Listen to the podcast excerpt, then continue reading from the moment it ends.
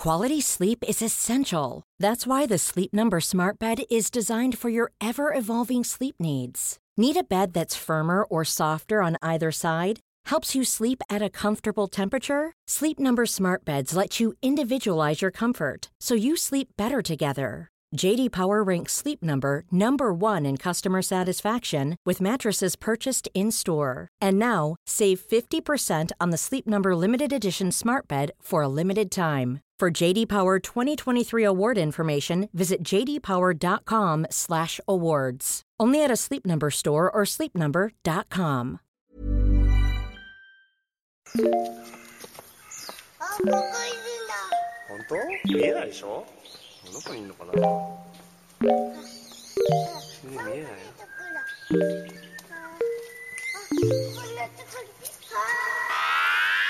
I miss you.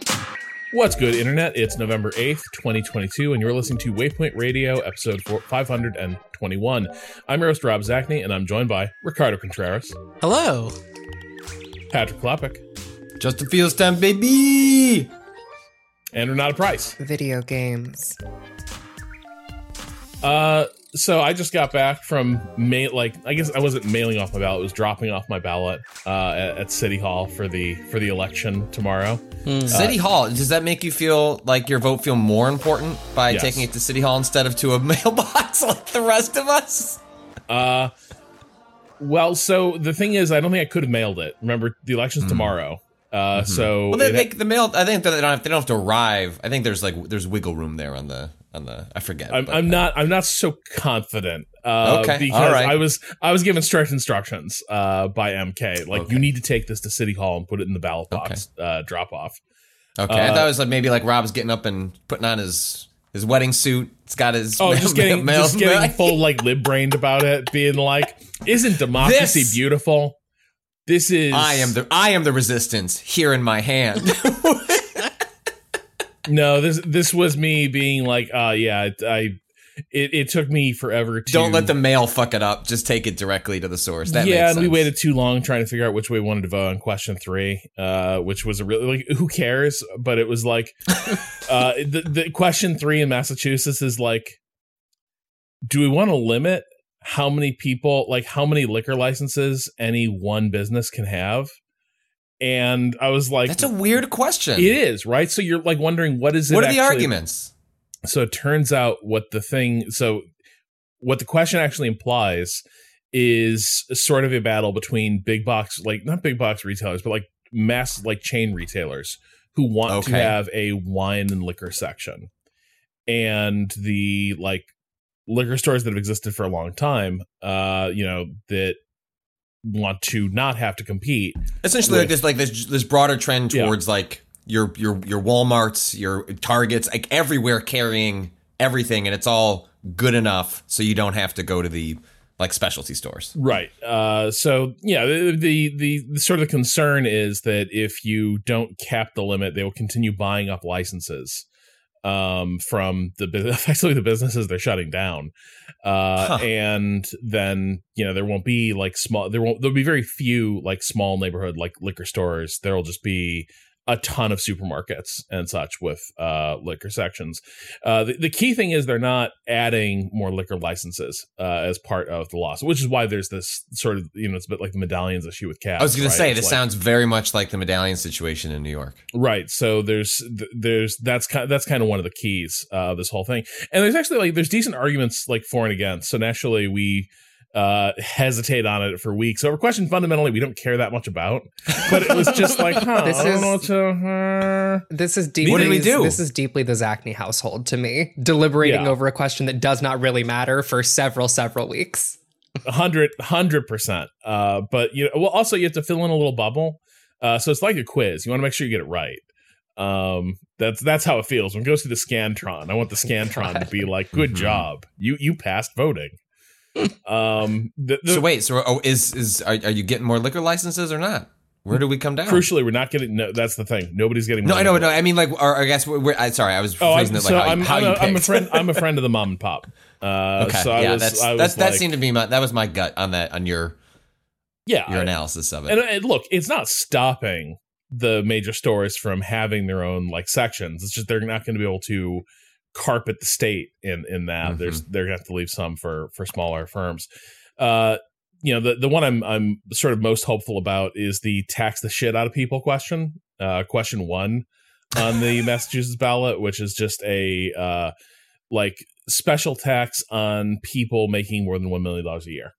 Uh, just Yeah, uh, we we lost our fun tax thing in, in in 2018. That's like Illinois famously has just horrible finances, and th- there was a there, there was a referendum to the bro- in broad strokes like what if we stop doing that and like what if we tax the shit out of some people that should be and that didn't go through so illinois continues having a stranglehold by some pensions into lots of bad decisions from decades ago Listen, Patrick, Yeah. what if we all make a million dollars one day? You know, and when then we'll know. regret it once we all make one million dollars. but then a we'll year. have to make a billion dollars if we're all making a million i'm not superior to right, anyone. exactly, and like I think that's why it's unfair.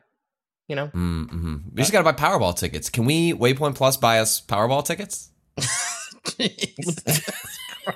Jesus Christ. Uh, What's the ethics on that one? It's up to like 1.6 we should. I mean, You know how many Twitch streams that'll unlock, folks? If we get I that mean, Powerball? look, we should all buy a Powerball ticket. To be clear, like the your odds of winning go from zero to like point zero zero zero zero one percent, but that's huge. Like zero is nothing, but like once you once you got a chance to win, Jesus, that that changes the game.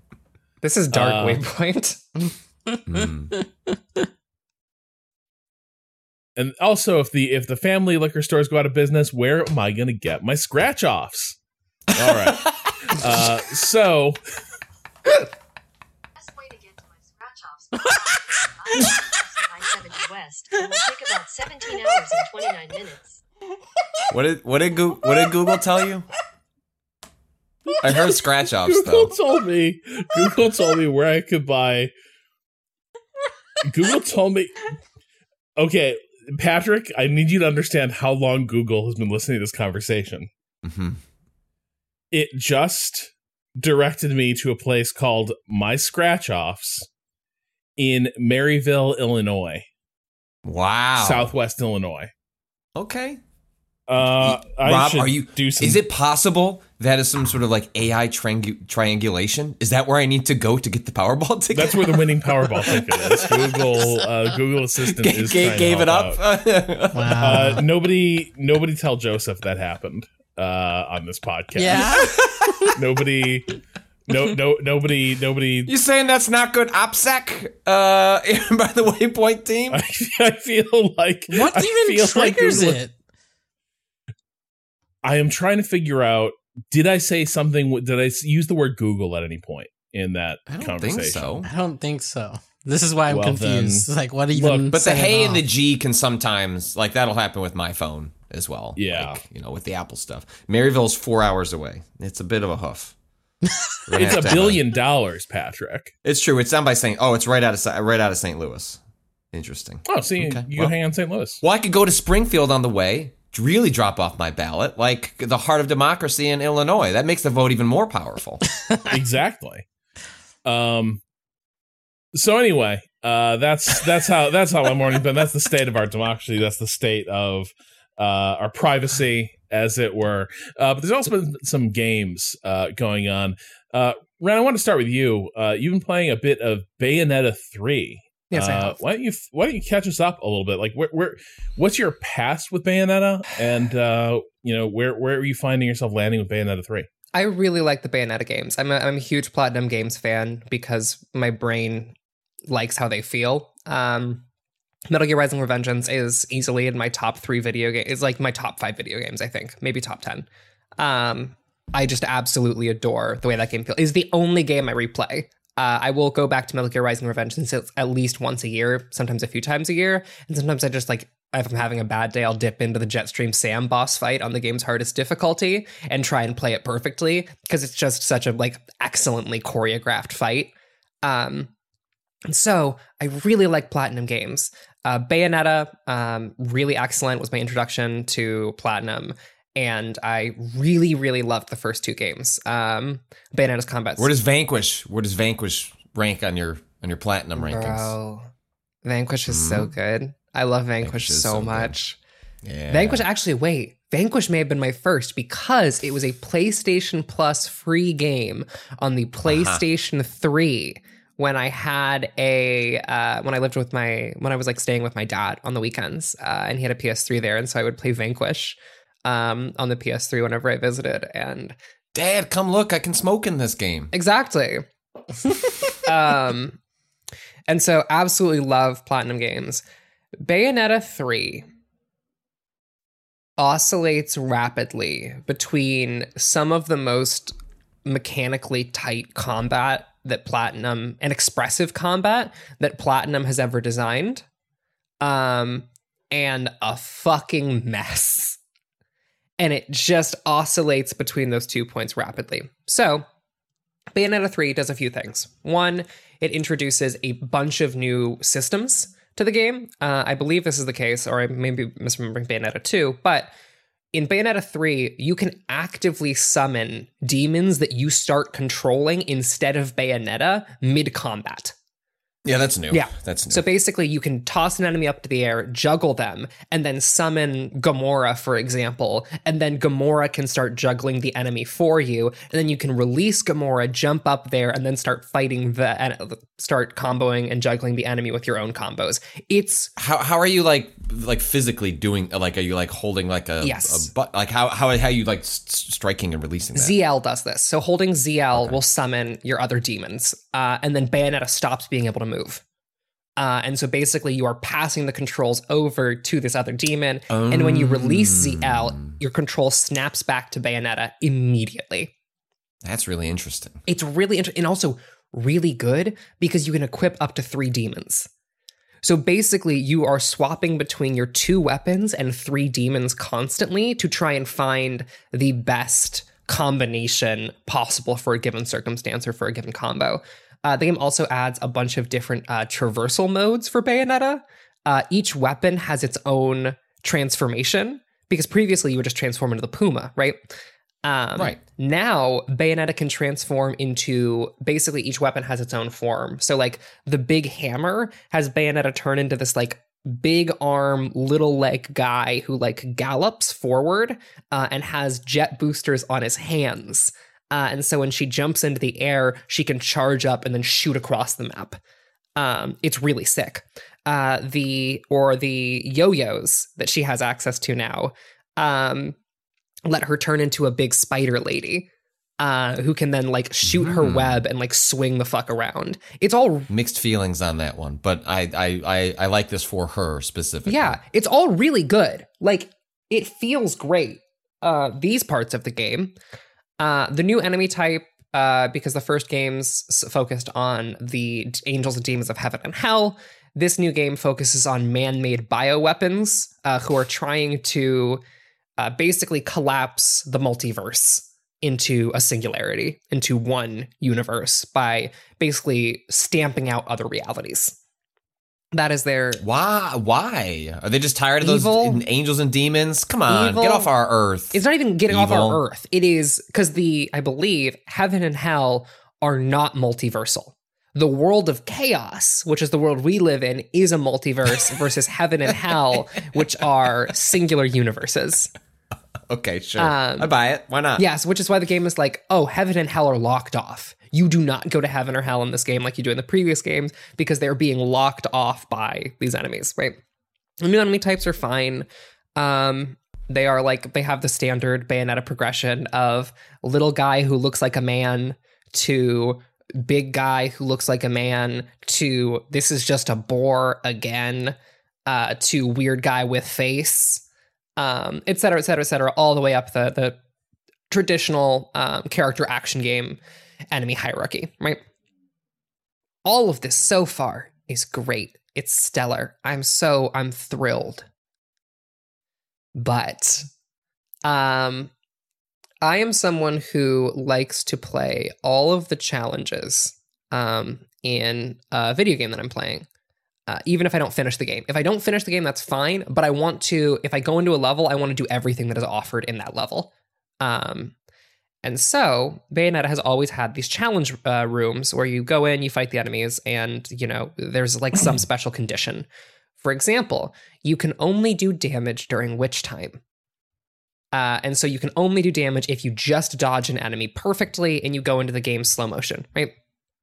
Not a problem for Bayonetta, but Bayonetta 3 adds a second major character, Viola. And Viola's whole thing is that she, like Raiden uh, from Metal Gear Rising, has to parry in order to get witch time. Uh, and Viola's parry is, I think, one of the most frustrating things I've ever encountered in a video game. Uh, it is. It has some of the tightest timing on a parry that I have ever seen. Uh, and so, what caused me to come to this realization, like, oh, I don't think this game was like is is. I think the mechanics are well designed. I don't think the levels and encounters are well designed. Was uh, the thing that made that fully click for me because something felt off about the game the entire time. Was one of these challenge rooms that asks you to, in the first time you have access to Viola, uh, complete a fight using only witch time with Viola's parry mechanic. And if you parry an enemy well, you go into witch time for one hit worth of time. And so it is the most frustrating version of that possible, where you hit an enemy once, you start your combo, you leave witch time, you hit them again, and it bounces off. Uh, and just repeat that ad infinitum. Uh, unless you parry them literally perfectly, uh, at which point you will go in for like maybe a combo's worth of witch time. Uh, and then you have to kill a bunch of enemies uh, with this uh, prereq, right? And it is unbelievably frustrating. I spent about an hour on it. And this is like this the thing that gets me is that like I'm someone who likes parry heavy games. I will play Souls games as a parry heavy player. I love Sekiro, I love Metal Gear Rising Revengeance. I know what a good parry feels like. This one feels really bad. It feels it feels They're hard to do though. good. Like you, you just name checked some of the most like like a plus in making a parry feel good. Yeah. Uh, they're hard to do. Yeah. Like that. That was something that someone that doesn't like parrying in video games, but deeply respected what Sekiro accomplished in making that feel.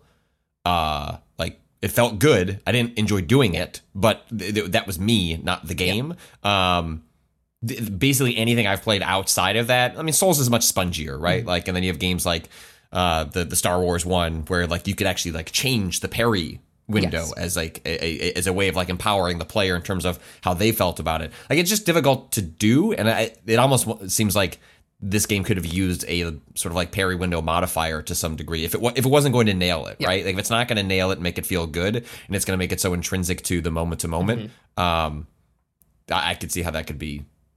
Uh, a Yeah, and you're playing you're playing like not entire. It, it is this is a Bayonetta game. You play primarily as Bayonetta. You do not jump over to Viola that often. I've I've done it. I was gonna say this seems like also uh, heightened by your min max way of playing Yeah, of course. per level, Yeah, of course like in which the average person may just go, okay, I'll. I'll I'm going to just, I'll skip this do instead of challenge." spending an hour beating your head against it. Um, Mhm. and I recognize that's a failing on my part. I'll I'll fully I'll fully cop to that. But the other problem with Viola as a character is that you remember that summoning system I mentioned before, right? Mhm. Viola's version is she throws her sword in the ground and then summons Cheshire, her like uh familiar demon. So if like Bayonetta has Madame Butterfly, uh, Viola has Cheshire. When she's doing that, she loses access to her block, which is her primary, her only defensive maneuver. Um, she can kind of dodge, but not in the way that Bayonetta can. And then when you release that, when you release Cheshire, the sword takes time to come back. So there was like five second gaps where you just cannot, or like three second gaps where you just cannot engage with your primary defensive maneuver uh, that do not feel like they are. The game's encounter design does not feel built around that limitation in mind.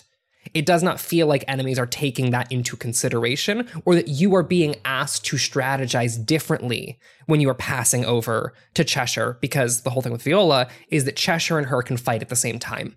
Both of them act independently of one another. Mm. And so you control Viola while she's fighting in hand to hand combat as Cheshire fucks around in the background. And it's a real bummer because, like, the encounter design, when it gets bad, is really bad. And that includes, like, Bayonetta sections too. When the game's, like, actual these are the group of enemies you're fighting falls apart, it, it's a huge bummer. Um, and it is leaving me with a pretty sour taste in my mouth. Um, especially someone who likes the series a lot, to see Platinum fall short on encounter design, which is something that I would say that has been their specialty for over a decade. Is Did you play Astral Chain, the other one on Switch? Okay, that I didn't. I I downloaded it, never got around to it. Austin was pretty mixed on Yeah. it. Um, I know that game got a pretty mixed reception. Austin was in the didn't find it to be all that interesting camp, or was like, very mechanically dense, but not all that fun to play. That's what I remember about um, his Yeah, comments. I mean, like this game feels, from what I understand of Astral Chain, like if you combine Astral Chain with Bayonetta, because it is all about combining these two, or combining two characters' move sets at one time and trying to build combos between two characters, those being your demons and, and Bayonetta herself. But also, I think the narrative's bad. I think the I think the story is is is poorly delivered. Um, but when it's working, it's working great, and is some of the like most fun I've had with a character action game in a minute. Uh, and so it, I was gonna say like as long as they didn't fuck up like the bay like too badly the bayonet. I mean like the Bayonetta two is an I, I didn't play the first one, but the second one is absolutely like I have a soft spot for some of these character action games. You know, the, the last like Cry, I would highly recommend like Ren if you never played the most recent DMC. It is it is well worth playing um uh because it like it's it, it is just it's it has a lot of the I think spectacle and fun that maybe sounds like is there's a simplicity to DMC I think five uh while having all the complexity you would want and you can sort of just figure out how deep you want to go down that rabbit hole and you can still have a great time moment to moment. Um seems a little bit like what's happened here with Bayonetta 3 is in the the search for complexity they've lost some of the there was so much depth to Bayonetta 2 but again it's similarly part of my favorite part of a character action game can be I don't know how deep do you want to go down these systems? We're not going to ask you to go all the way and in fact Bayonetta has historically done a good job of having game modes where it's like you just kind of want to like it has like a I don't know what they call it, but like a mode where like you kind it, all the special moves just sort of happen. Yeah. And uh, I know that is still true here, and I always greatly respected the series for having recognizing that people come to these games for different reasons. Obviously, given some of the reactions, some of the story beats in this, like people are really attached to the plot and characterization. Other people are here for the really tight, um, uh, like character action styling. Some is a mixture of both, and and uh, often it's just the spectacle. Like these games are such when they're at their best, like beautiful bullshit spectacles Right. that are just you sit back and go, who the who the hell came up with Right, this? like the cutscene choreography still has that in its best moments, which is like one of the things I love about Bayonetta is like choreography that like makes you absolutely furious at every other piece of sensationalized media you have ever encountered. Right? Like I don't want to after I play a Bayonetta game, I never want to watch a Marvel movie again in my fucking life because what's not going to happen in that is uh, someone's going to go flying through the side of a building, land in an office chair, spin around in the office chair while firing dual pistols at a giant monster attacking them and start throwing them around an office. It's there's nothing like it. And so it is again, the moments where it's good, it's good, but it's so inconsistent. Um, and that's a real disappointment. Um, and like the new systems they've added are in some ways optional. You can play it as the Bayonetta games that have existed previously for the most part. There are some enemies that can only be hurt or have to have their shields broken by your large demons. And you technically have to use them there, but for the most part, the game is not going to force you to use those systems. But when you use them all together, it is incredible. Um, one of the things they added is at the end of every combo, you can tap the uh, ZL button to to summon your demon for a single hit. And so it is basically like a combo extender that is super high damage and super flashy, and just keeps uh, the cycle going. And it's and it's really sick when it lands, uh, and when it feels like Have everything's working properly. There's been a lot of like the technical analysis of this game has been pretty rough in terms of how it looks. Frame rate like seems like it's bumping up against things. Has that been something that's impacted your experience? Like, has it forced you to play more, you know, docked versus handheld or anything like that? I have pretty much exclusively played docked uh, for a couple of reasons. Uh, one of them being my Joy Cons have a broken um, right stick, uh, and so I can't click in the right stick, which is something you have to do in this game um, to like lock onto enemies properly. So I can't do that. Um, but it doesn't. The game doesn't look good, and not in a like, oh man, the game doesn't look good. Oh, no. like I, I don't think. It, I think it's like art direction is frequently kind of mid. Uh, it is trying to ride a line between sensationalization and hyperrealism. Uh, and the Switch hardware or the textures that they have made cannot keep up with that line. They cannot ride the line technically that the art style so obviously wants to. Um, that's a huge bummer. Um, because I think these games could be really beautiful. Got a Bayonetta game with like a full console power behind it. Delicious. It's weird because like Nintendo saved this franchise from disappearing. Like they are solely responsible for financing, you know, Bayonetta 2, allowing Bayonetta 3 to exist. So it's it's it's it's like one of those like, you know, it was a kind of a bit of a monkey's paw. It's like I want Bayonetta to continue, but also not on Nintendo hardware Yeah. would be nice, but uh, that you know, we're not we don't find ourselves in that situation. There is like uh I don't know which trailer it is. Someone at Digital Foundry had, had tweeted it out, but there is a trailer for Bayonetta in which, look, you can see the higher res 60 frame, like locked, like cleaner version of this game. It exists, like on a dev kit. Right. It's just not the one that runs on on your Switch or or maybe on some hypothetical Switch Pro or whatever direction they go in in the future. But I've, I've I'm kind of. I'm I'm very excited to play this, but I have so many other things I'm playing, and I'm sort of I'm not holding out hope for a PC version, but I am sort of holding out hope that maybe if I wait six months, I could get like a cleaner version of this game that would be a little. It wouldn't fix up some of the mechanical stuff you're talking about, but um, it does sound like this is one of those games where it's a spectacle game. Like it's mo- meant to be visually arresting and overwhelming, and when played on, you know, ten year old mobile hardware, like it's not shocking that it starts to run into some issues. Yeah. I think I think it is a game worth people's time is the is the thing that I will say. I think that for all of my like Gotcha. caveats, I think that like if you like the series, um, playing through Bayonetta 3 is like will be fun for you. Um, at the very least. It'll be entertaining, if not the thing you want it to be. that seems like a good setup for uh our next our next game that we want to talk about people wanting things to be something else going fast performance uh expectations Mhm. weird legacies uh patrick you've been you've been playing sonic frontiers You know what? I mean, uh, there are participation trophies that sometimes you can hand out at the middle school, uh, you know, athletic game. You know, we're glad you showed up. yeah You had real ambitions. You tried. Um, time to go home. Figure out what to do next time. Uh, Sonic, So Sonic the Frontiers. Sonic cycle spins again. Uh, yes, yeah. Then, uh, yeah, is that is that a setting on my on my washer? The, the Sonic Sonic, cycle, just. Uh, Sonic Frontiers, yes, the uh, brand new uh, open world, very Breath of the Wild inspired uh, Sonic game. I mean, The distance between you the- saying that and inspired was really delicious to me. I mean, you just cannot.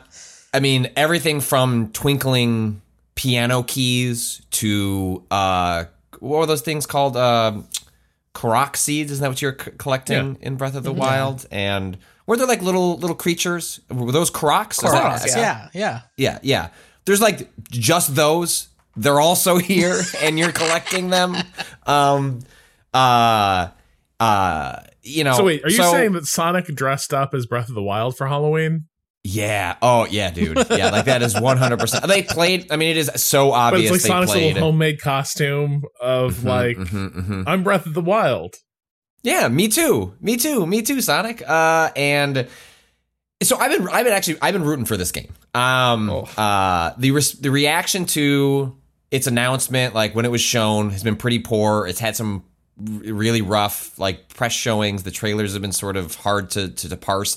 But as someone that doesn't my I've been trying to figure out for a long time why I don't care for Sonic games. I love Sonic Adventure on Dreamcast, but like beyond that, like the, the series has never really done anything for me. I, I actually, uh, I find them fundamentally too chaotic, uh, in which you are just sort of zipping from one end of the uh, level to the other. And the reason that like the Mario games work for me is I'm I find a lot of pleasure in the more precision style of platforming and Sonic is just not it's just not that. It is like got to go fast and by going fast you're like zipping through all of the level design. And the levels are in at their best designed to reflect that. And so, but I've just never been, that's just never clicked for me. It's never worked for me. And so Sonic Adventure, I think the reason Sonic Adventure on Dreamcast worked for me was because it slowed down, it had fast sections, it had slower sections, and it introduced the notion of like more precision platforming with Sonic, um, and got it actually closer to a Mario game. And that's, there's a reason why that one worked for me. And so with Sonic Frontiers,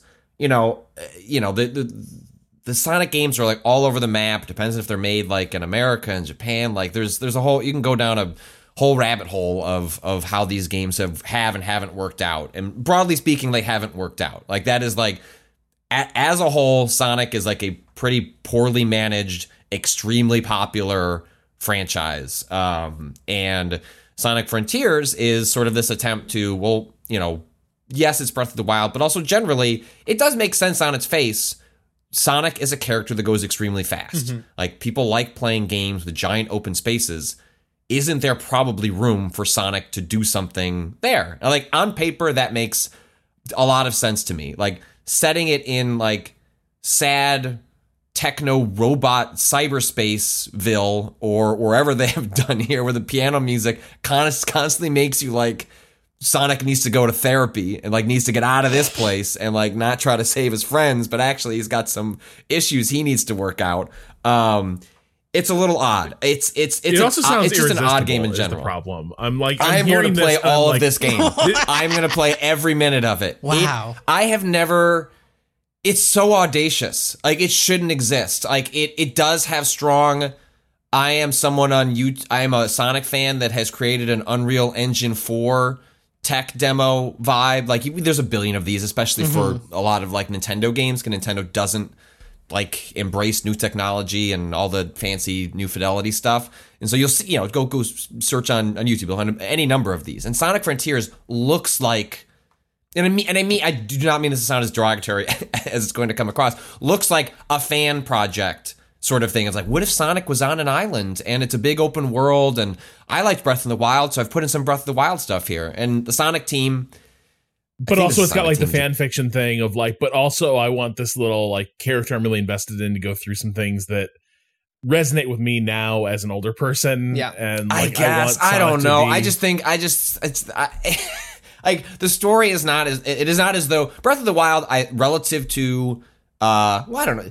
Zelda oscillates in a lot of different directions in terms of its storytelling, but Breath of the Wild was a fairly adult story by um, Zelda standards, but it was also kind of light in that it wasn't really in your face, right? There was so much to do in that world that had nothing to do with some of the heavier themes that were actually occurring uh, in in that world. And Sonic Frontiers has all of the veneer of that, the aesthetic of hey, adults. Like I know that Sonic movie is really like popular and the kids really like Sonic right now, but like hey, like here's the game. Here's the game for you. Listen to that sad piano. Isn't it adult? Isn't this mature? And it's like, like no, like we're, it's, it's just I don't know. Sonic. He's a blue hedgehog. of He's a blue goddamn hedgehog.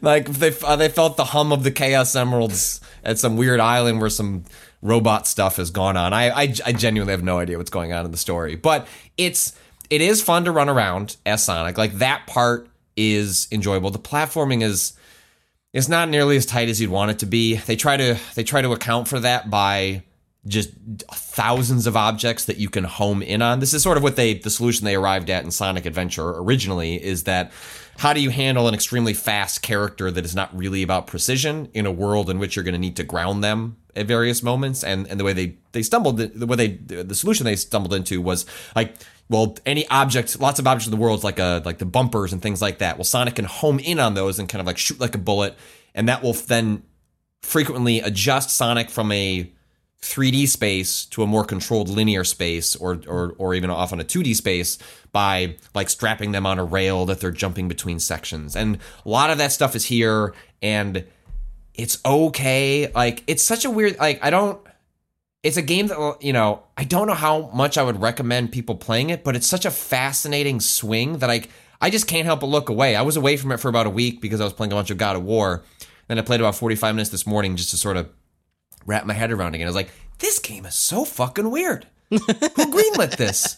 Who let them make this? And it's not even because it's all terrible. It's it's interesting. It is a ultimately a pretty mediocre game, right? Like I think, but I think if you go into it with the right mindset of like, it's just such an odd, oddball creation.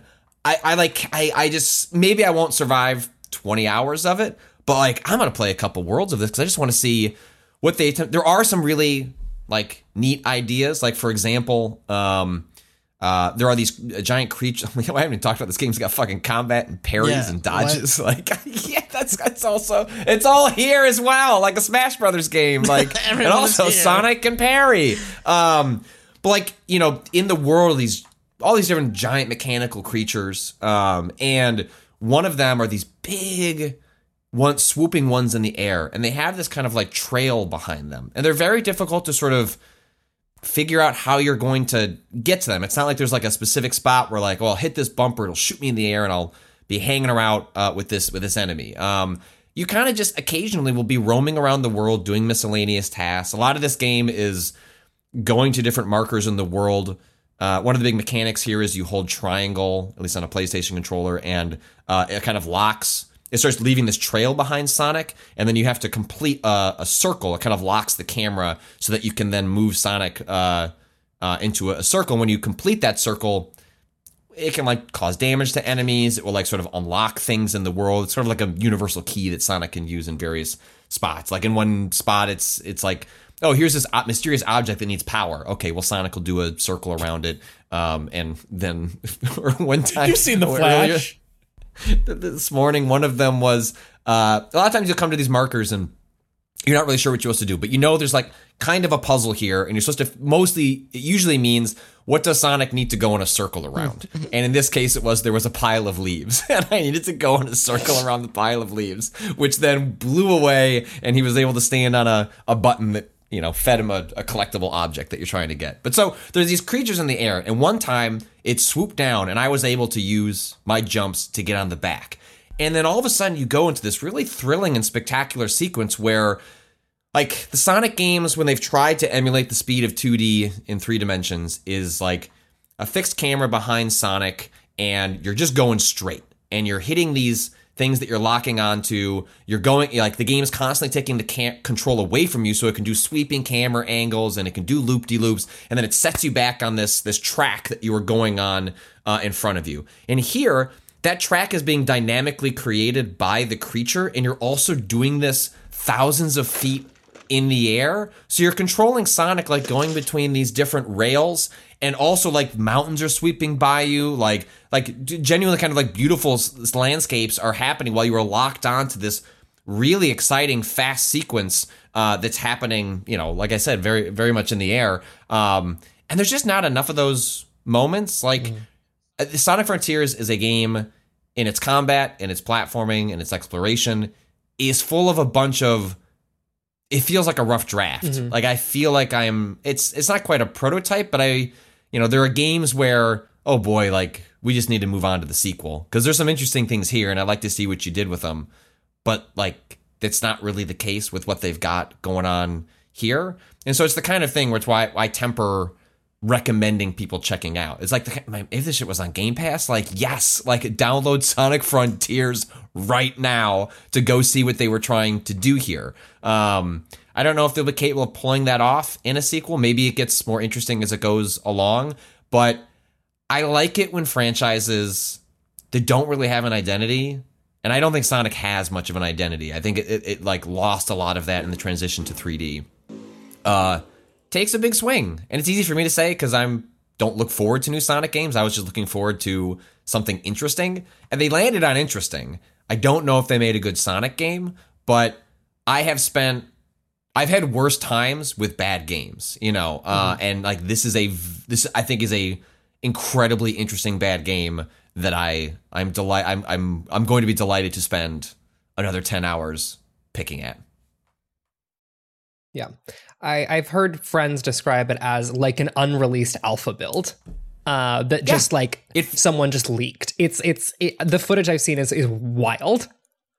It's really rough. Like it's just rough and like it's rough technically. It's rough mechanically, it, it feels like the game needed like another two years. Like if you if you were to you know had gone if some a friend of yours worked at Sega and like they showed you this, you're like, okay, like yeah, I I could definitely see how could this be cool when it's finished. And it's and it's not and it's not like the game's crashing or anything like that. It just feels extreme like the comparison to a fan project, it it feels like the team biting off something enormous and and just not really knowing what to do with what they were biting off. Like the it's funnily enough, the combat feels like some of the most solid stuff they have in the game. Like it is like the way the combat transitions almost in like a JRPG like the way like you uh like an old school JRPG like swoosh time to go to combat mode. That doesn't like exactly happen here, but like it sort of does where like you'll be just spinning around like going, you know, boosting away and all of a sudden like six enemies appear and then you go into a di- completely different mode like the combat feels fine. It's not great but it's not bad. It has decent bones. Like i think that's my general takeaway from sonic frontiers like decent bones they didn't build on those bones particularly well. Um like the game is so scattershot. Like it's obviously also they're like oh my god this land is so big. We have to put so much shit in it. What are we going to do? And like like the one of the mini games that you find everywhere i've now done it three times is like hey sonic. Um there's just this circle and then you're going to run a circle around that circle. It's going to activate that circle and then a volleyball is going to appear. And you're going to hit that volleyball through that hole at the right angle. Are you going to have to do very much to achieve that angle beyond just jumping and hitting square? No. But you did it sonic. You got that you got that ball through that hole. All right you've cl- you've opened up a little bit more of the map. And and things like that where that is indicative everywhere is like they've built a big space. The space isn't super coherent. It's pretty looking uh, but then you've got to fill that space. And it's one thing where I have a breath of the wild where there were not things every two feet Right. in breath of the wild. Um, it was a game in which you actually wanted to be alone exploring and like having those quiet moments. The problem here is sonic is fast as shit Right. and is going to get to things really quickly. And so it's like a big space that feels really condensed because they don't really know how to pad things out in the mo- in an appropriate way. Um, and so it's just really scattershot as a result just an interesting failure like an interesting mess i I, I think it would be a shame if they weren't given a chance to like iterate on this to some degree because it's the most interested I've been in a modern Sonic game. But again, I'm not the target audience. I was mostly just like, this seems like an interesting open world 3D platform game that's doing something different.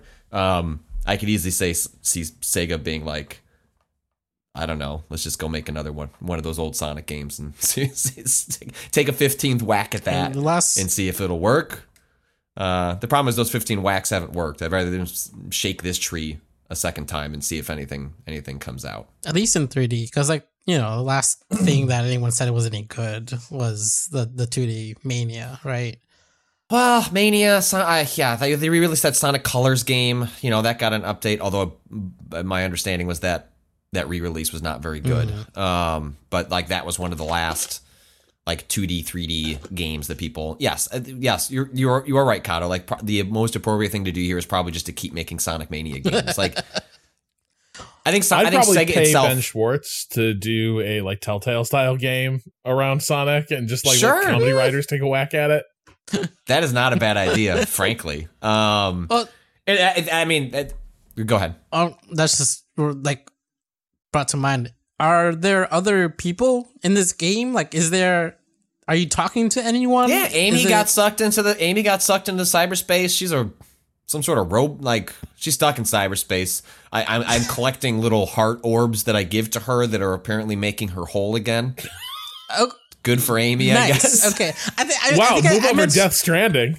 I meant more in the like NP, like you know, one of the big things about Breath of the Wild is like No, going to a, going to None. Hateno Village and being like, oh wow, look at all these people like living a life after the apocalypse. Like, what what is it like to survive No, after this isn't a- gone to shit? Or like you know, there's no there's no there's no other like No, they're a zone. They're like you're in a zone, and like maybe Mhm. I mean, I f- maybe it changes, but my understanding is like these are individual ecosystems, right? Like right now, I'm in like rainy grass mountain area, and there are other ones going forward. But there are there is no attempt here, and this is actually this is actually part of the problem. Is like because they need to fill the space with things to do. Uh-huh. Those things to do are always something mechanical, as opposed to like this isn't a game. This game uh, presents as Breath of the Wild Right. adjacent, but then has none of like the storytelling heft or like it's not. This isn't a world where you're going to like spend a lot of time trying to understand what happened. Are there characters here?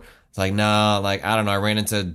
I was collecting those croc things that I don't know what they're called here, but then I hand that to a dude who says he's stuck in a dream and he upgrades my speed. What? What? Okay. um and it's just like the pieces don't fit together. Uh-huh. Like it's just like that's like a lot of what's happening here is a lot of pieces that just don't quite connect. Like where individually I can sort of see what they're going for, but holistically it's it's just it's just it's very it's very messy. Um but it is fun to run around as Sonic and like the like the like having an entire space for like the pipes that they can lay down and the rails they can lay down that you can kind of like skate between. Like that stuff when it works it works. Um i just yeah. The, the- broadly speaking the game is kind of a it's an it's a really interesting whiff. Um but uh i don't know that it's much more than that uh, at least on the hours i've played so far Uh, all right. Well, I'm regrettably sold. Uh, so I'm gonna, I'm gonna contemplate the all, everything you said. Uh, we take a little break here, and then we'll be back with the second half of the show.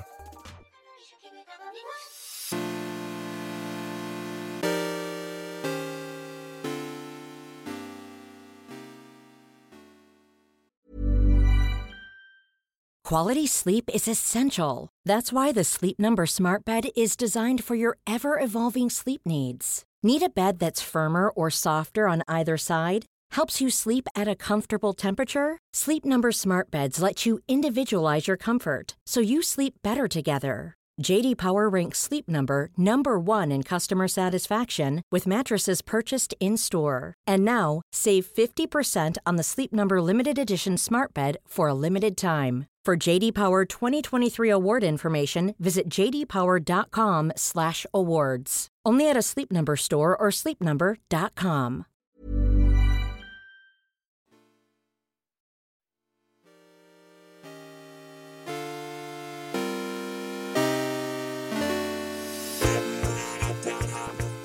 I'm playing some games from this year, as is my want. You know, Ah. getting modern, Wow. getting Yeah. little kids with- Wow. with, this year. Yeah, Are you? Uh, yeah, and you know, I'm, I like to check in on what is the new hotness with the kids, uh, what everyone is losing their mind over.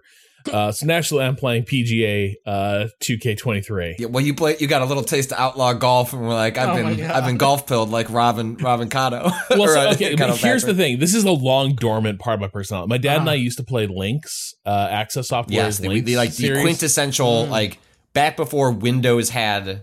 There were games were still on DOS mostly, but Windows had a couple of games, and one of them was the access for the response for the Tex Murphy games, and they Yes. they and the reason they were so impressive at the time is because they were like Mortal Kombat and Tex Murphy. They were using FMV to capture like the swings like of the characters, and it looked incredible.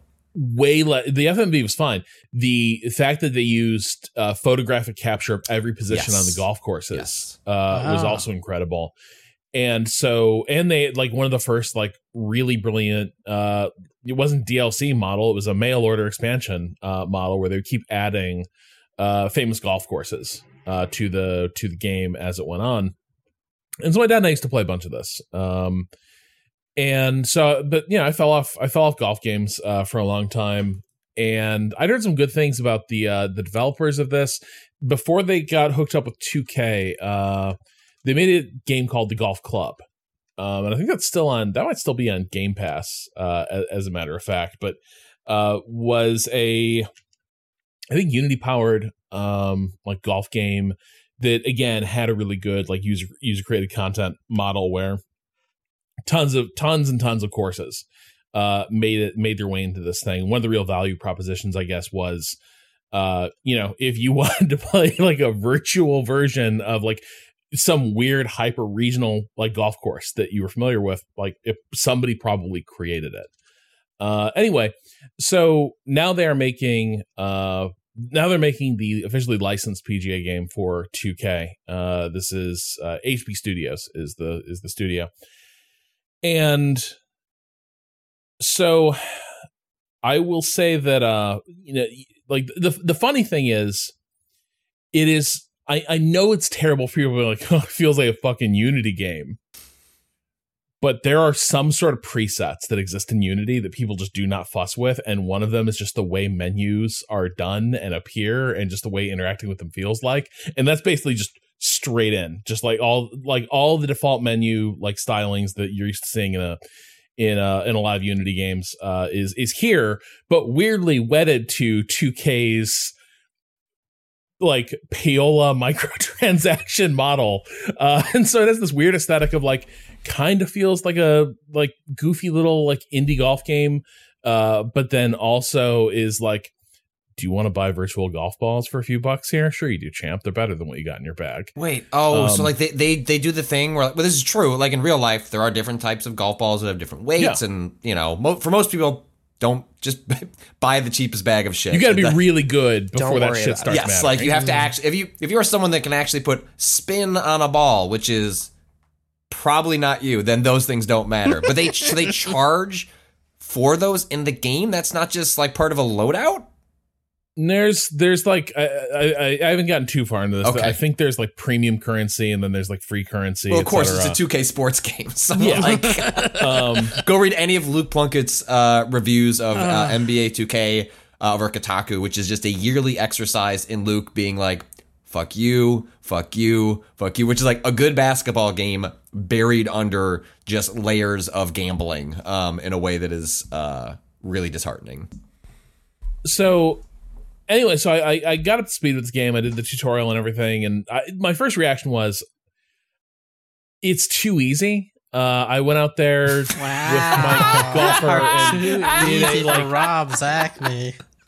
Well, Well, is like, this a 'cause it- preamble, Rob? Is this a preamble to? Oh, yeah it's yeah too you, e- yeah you know where it's going. Yeah, Got you know it. what's up. Perfect. Thank you. Uh, so I go out there my first round. It's sort of the qualifying for the tour thing. It's the, the sort of the, basically tutorial step of your uh, of your golf career.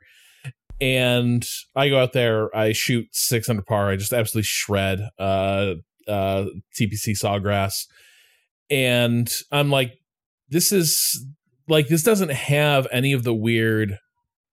Like the the cool thing about Outlaw, Outlaw Golf was that it had things where if little things went wrong, it would be harder and harder for you to play well because it would sort of get at this notion of like golfers go on tilt. They go on runs and they go on tilt. Mm-hmm. And Outlaw Golf kind of like leaned into that and it's it's goofy, uh, frequently offensive way.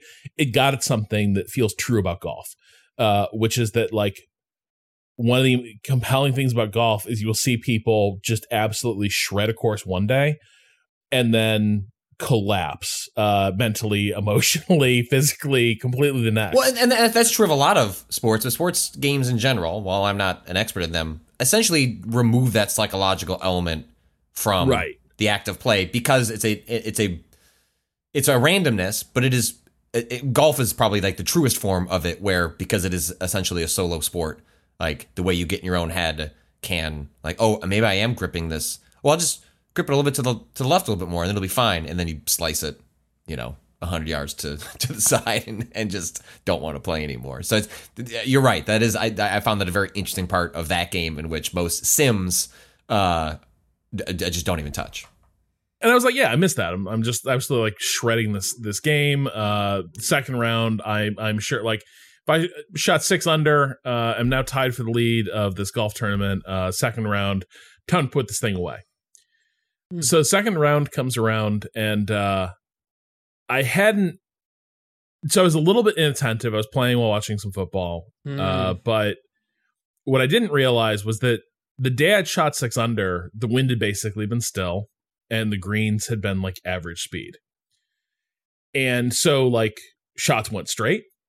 And when you putted, the ball tended to have a predictable, like it rolled in a really predictable way. Uh, and it was slow in a really predictable way. Mhm. The second day, the wind has picked up to about like 15 miles an hour uh steady. And i hadn't just in like i hadn't seen how this game handles this shit uh to begin with. And so i started lining up my shots like normal. And right out of the gate like first first shot it goes up there. And i watch it like it breaks above the tree line and i watch the wind just grab it and just move it uh like entirely off the fairway and Oh, drop no. it into a bunker uh like like 100 150 yards short of the uh of the green. And i was like huh. Okay got to be a little more mindful of the uh of of the wind i guess. Um you know the second shot now you're like got to drive it out of the out of the bunker uh but you're still you're still kind of in range of the green uh you're just kind of really uh it's you're basically going to loft it out of the bunker arc it high and it's going to land on the green didn't occur to me that type of shot would make the wind stronger like if if what i'd seen on the driver Mhm. was one way this thing was completely different where it was like the minute it came out of the bunker it's like i just watched the thing get like rocketed across the course and uh into another deeper bunker Mhm. uh near the green and so the like so I was like, okay, I need to take account for the wind. This is before I started dealing with the different pin placement and the speed of the greens uh, on the second round. The first day, I'd been like two putting every hole at worst, just unstoppable. This time, I had no intuition for what I was supposed to do, and so I was, I would be lining up like eleven put eleven foot putts, and I would do what felt like the right thing where the way this game works um so you set a target distance for your shot. Mm-hmm. and the power meter adjusts to show like where your your sweet spot is for uh i'm using a three click system. I don't want to fuck with true swing. Uh there's like a ring where if you fill the meter out to this uh this white ring in the display uh that's the that's the band for the correct amount of power you're putting into the shot. And if you hit that that also makes the timing easier for the top of your swing arc and the bottom of your swing arc. You want them to roughly fall into a straight line up and down. Um and it's more forgiving if you are in the like correct power band. If you try to overpower a shot like if you really really want to drive the hell of it hell out of it uh those those bands get really narrow and the swing the swing meter i think actually gets faster. So the timing gets harder.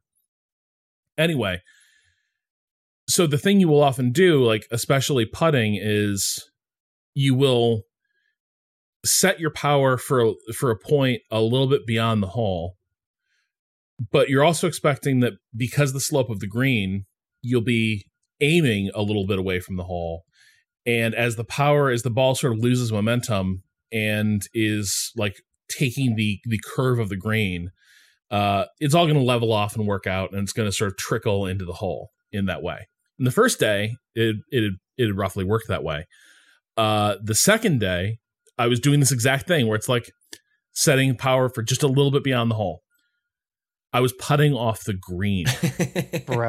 like, oh, no. I would watch I would watch the ball like start to start to move and I was like, "Ooh, that thing's that thing's really moving." And it would just not have any of the it was like, "What is happening?" Like yesterday, yesterday it would start to slow in this predictable fashion and this time it would like roll past and also because the pin placement I think was just purely sadistic. It would roll past the pin and then it would find like the slope of the green that leads far far you get to away from watch where it the go pin away. is.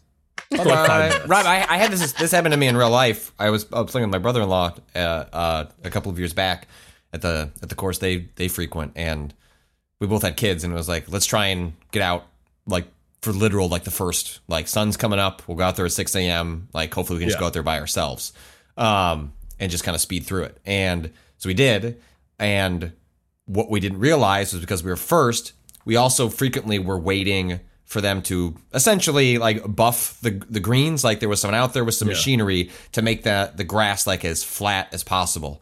If you go to putt on those greens, the moment after they've done that, it's as though they have put grease all over the greens. I would line up and do exactly what you're talking about. Where I'm like, time to just tap this thing, gonna play it safe. And it's like it was a rocket boost to the moon, and it was just like shoot across. There were three different holes where I just said, "Bro, I'm done. Like I'm not. i just fine. Give me the eight. Like I'm not. I'm done putting because physics doesn't make sense any, to me right now." and this was and this was the thing where I was like now I was really starting to get into it because it's like okay the impact of all these like the type of shot you're doing the slope of the green or the the strength of the wind and everything all of it was so was producing such variable results that I was like okay actually there's a lot of there's there's a ton of like finesse here Mhm. uh that is going to be fun to build intuition for but the other thing that was was fun was uh it turns out I'm quite capable of being my own uh like death spiral mechanic. You don't need to add Oh. one to a game. Really? Uh, I 'cause could have once- never guessed that. What? Rob? Once I triple bogeyed and like fell like four strokes out of the lead, Uh Mm. I started playing to get it back. Like immediately, immediately it's like, okay. Couple bad holes there. So now Instead of accepting gotta- maybe I, we gotta maybe I make could be fourth, it's like no, I need to be first again. Yes. So Oh my it's like there's nothing I saw about my golfer that indicated because there's a character progression system. I I do think like if you dump stat points into like your driver, for instance, maybe you can get like an old school Tiger Woods uh, style, like able to actually aim it and control it while driving it like 320 330 yards. Maybe you can actually do that. Mm-hmm. uh my guy can't he has a he, he's like statistically average in in every metric. So like he can he can drive the ball about 270 yards and that's that's about where he caps out uh if you if you leave out like a lucky bounce and i'm sitting there being like i need to make these greens in two and and so now i'm over swinging Oh on a day where like the cross breezes and stuff I know are like playing havoc. And so it's just hole after hole of like, oh shit, okay, that was double bogey. Okay, well now I really need to now I really need to play lights out. And so over the course of this round, from being in the lead of the tournament, uh I plummeted so far that I failed the like you are supposed to pass this. This is like tutorial tournament where it's like Oh. this is the start of your PGA No. career. All you got to do is finish in the top 50. And I'm like, all right. I need to put some topspin on this baby and just loft it over this water hazard, and then I'll be on with an easy shot for birdie. Putting topspin on it shortens the length. Right, I the water. a little bit wrong. Plunk. Wind grabs it. I watch it like it goes up. It's on the right arc, and the ball just seems to stop dead in the air. Like it hit, it, it hit like an invisible wall and just plummet straight down in the water. Uh, so yeah, I basically had the the tin cup experience uh, pl- playing that, and I'm kind of hooked. Is the problem? Like I haven't played a golf game uh, like in ages except for Outlaw Golf, and I was like, oh, I missed this shit. I missed like reading greens, and Mhm. it is the thing Links didn't have much of because it was a much more primitive game. Is like it, it didn't have a sense of like it had regular shots and it had basically chip shots. And depending on what club you used, like a chip was a chip, and that it was just kind of like how far the It was mostly a game link of distance. yeah. Um now this has got all those all those those good shots that people who know what they're doing talking about like a flop Mhm. uh or a punch or or or things like that. And that that changes the arc of the shot and what you're doing uh in a lot of really profound ways. Uh and and playing around with all of that to to sort of like having having had a really good round and a really bad round I kind of love the degree to which this was like okay, you actually need to be thinking about like the tactics you're using approaching each each hole. Like those conditions, those are your enemies. You, that's Mhm. what you're facing. That's the that's the opposing lineup. And the clubs you have and the shots you have, those those are your weapons. You need to like deploy them correctly. And I like now like having seen that, having started to come to grips with it, I'm like, okay, well now I'm now I must master PGA 2K23. Rob completely golf pilled. We've lost him, folks. So the problem is then when you play it in real life, you're like, well, I know that I'm supposed to use the five iron here, but I can't hit the five iron very far, so I'm just going to try and hit the seven iron a little bit further and hope for the best. I think there's a Top Golf coming here soon. The Top Golfs are cool. They have turned them into brutally efficient money making machines in a way that uh, we had an old Top Golf. The way the old Top Golfs used to work is that you just bought a bucket of balls and played at your own pace. And when the balls were Yeah. done, you were done. Now, the newer ones, you just go up and you scan, you like, it knows your clubs. So you just put your club down and then a ball pops up, like ready for you to hit. And that's awesome. But now you're playing per hour as opposed to per ball. And I went one time with they opened up a new one nearish us some years back, and we went with the, I was like, let's bring the family. We'll bring the kids. We'll like rotate through, and we are there for like four hours. Got the bill, and I was like, oh my god, I'm never. Wait, how my- much is how much is day of Top Golf? I uh, well, there were a lot of drinks involved. Like it was a Yeah. very expensive bill. It was like real sticker shock. But Top Golf is a ton of fun. Like it, it is like, uh, especially because if you go up to like the second or third level, it gives you so much lift on your ball. You're like, I'm crushing 350 drives. I Of got to get out. I got to go play golf. And then you do, and you're like, oh, it's a little bit different when you're on the top of a skyscraper hitting the ball. Yeah, yeah. Uh, well, I don't know. Maybe Patrick, maybe you and I need to play a few rounds of PGA though. Maybe Okay. that's the that's the halfway point. All right. is, is we we play a little PGA, uh, and then and then we take it to the tour. All right, I'll, I will. I, I have. I have one. I have it in Steam. I just have to install it. I'll do that right now, just for you, Rob. Uh, so the other thing I'm playing a bit of uh is Sniper Elite Five. Mm-hmm. and I am shocked how much I'm delighted by Sniper Elite 5 because this has never been a series I particularly loved like um yeah, I mean nothing against it. It just always felt like it What- what you, was- you know, once a year I see people post a clip of some uh some nut some sniper I nut about shots, to and I ask, go, is this the game where the It is, it'll show you a testicle explode? yes, Yeah. yes. Do you want to shoot the testicles of Nazis? Welcome to Sniper Elite. Um, And But- you know what? If you don't, you should you should think about why that is. Well, think about why you don't want to shoot Nazis in the balls. That's on you. Because so the th- the one of the very funny touches this game has is it has basically the heart from Dishonored, except it's your binoculars. You train your binoculars on enemies to tag them so that Mhm. they're Yeah. marked on your HUD, and also you like sort of you know can see them on the map. And if you hover over them for a minute, first it just like marks them, then it tells you what their loadout is, uh, and then it tells you something about them. And so now you can like unfortunately it tells you which people are Nazis and which Yeah. people are like conscripts who just want to go home. And so you're like it, it it is it is funny. You're sitting out there being like, all right, I'm just gonna pop these fuckers. Gonna time to time to die, Fritz. And then like one of them is like loved being in the Hitler Youth. Uh, is is happy is happy the Nazis occupy France actually, and you're like, all right, that that guy's got to go. And then there's one that's like just wants I'm sad, Eric. yeah, just just wants this war to be over. Is worried about his family. Uh, wants to go home to his dog.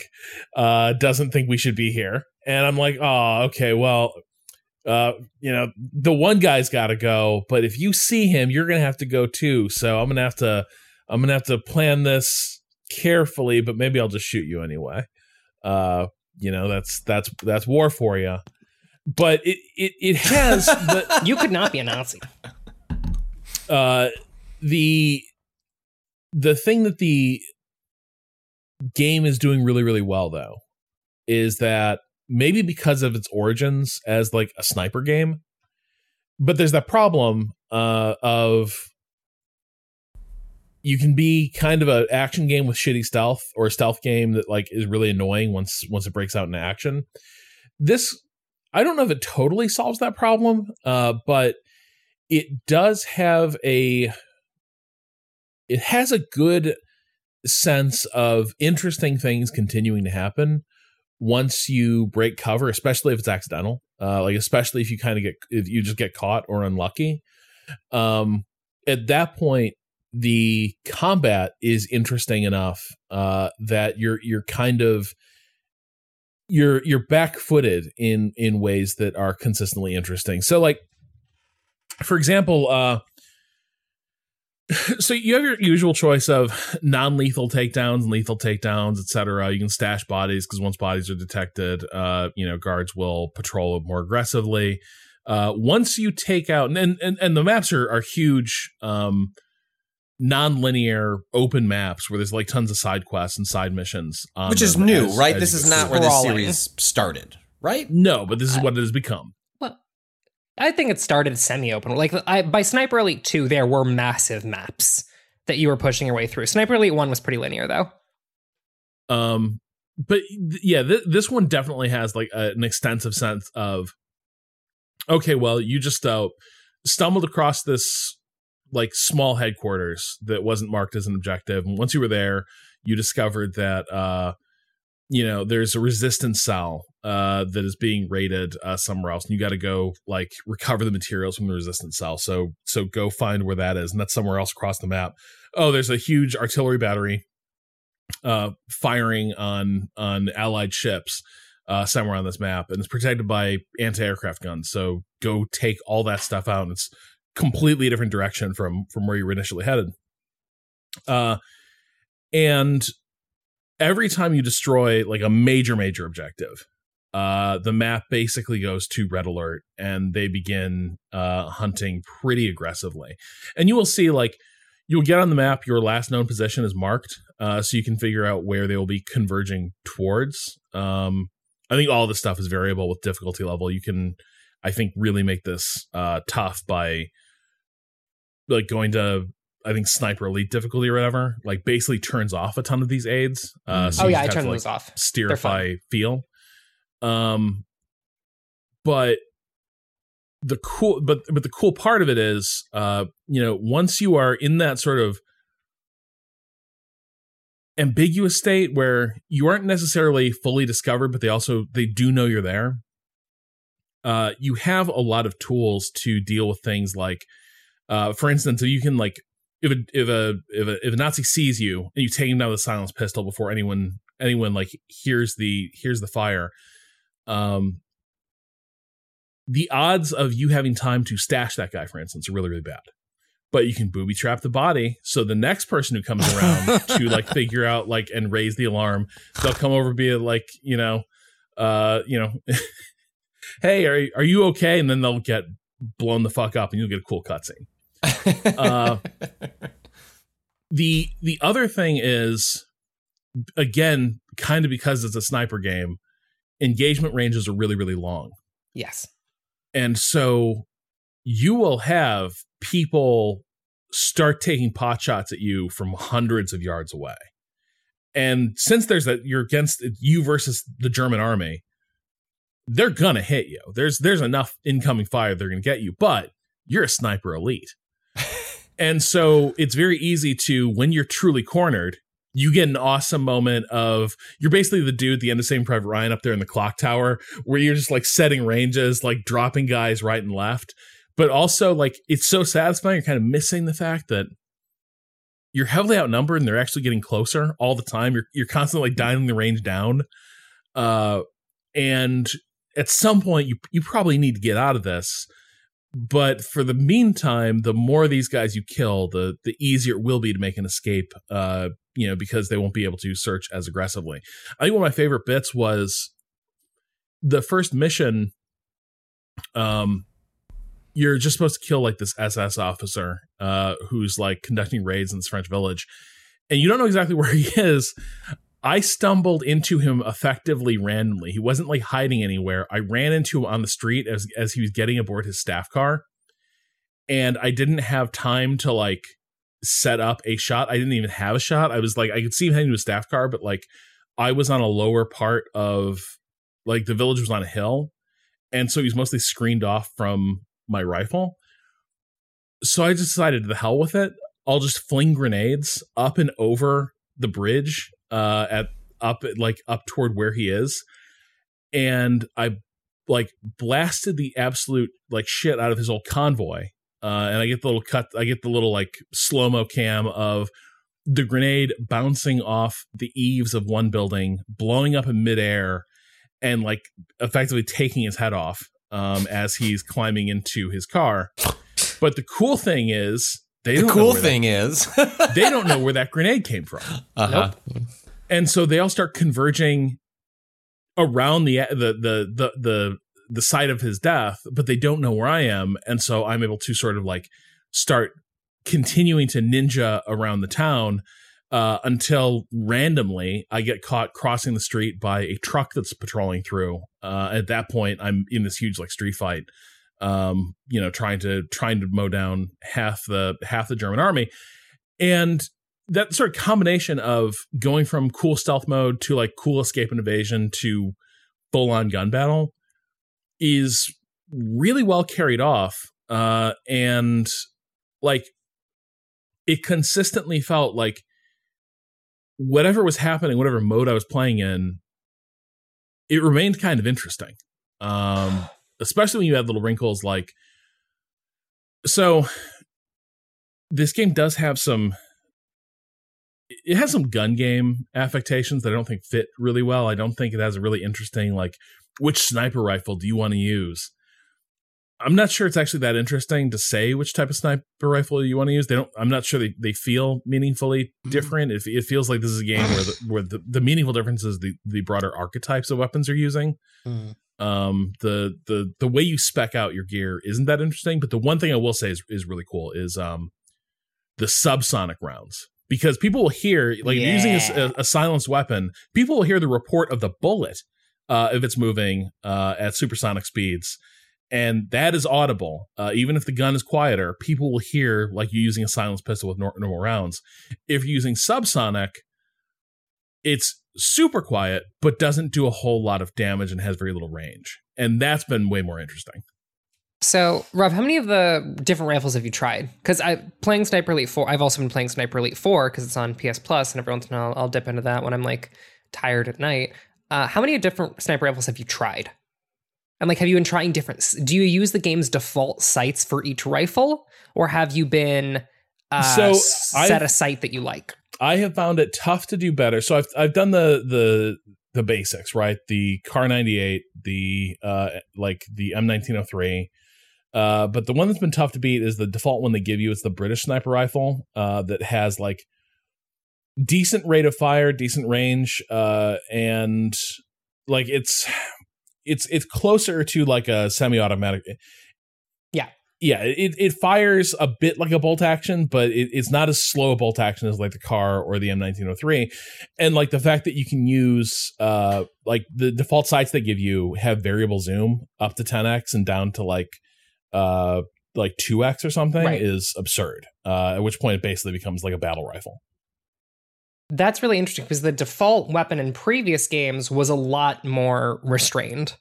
Uh, you do not have the variable sight at all. The sight is not at all variable to my knowledge. yeah The only thing you can vary is um, setting your range Right. on the on the scope. Um, and I also, uh, what difficulty are you playing on? You've been playing on uh, default so i'm playing like sharpshooter Okay, got it. Got it. Got it. Got it. Got it. I was just wondering, do you use the Amos? Do you do you do use the uh, like assist reticle or no? Um, so I think I need to turn it off because I think it's fucking me up. Um, Mhm. it's like, is this the reticle that pops up like when you're drawing down on a target? The one that shows you the the tr- the squ- the rhombus of where your shot is actually going to land based on wind and bullet drop. Yeah, I am, but the problem is I don't like how it's it's muddying the sight picture a Yeah. lot.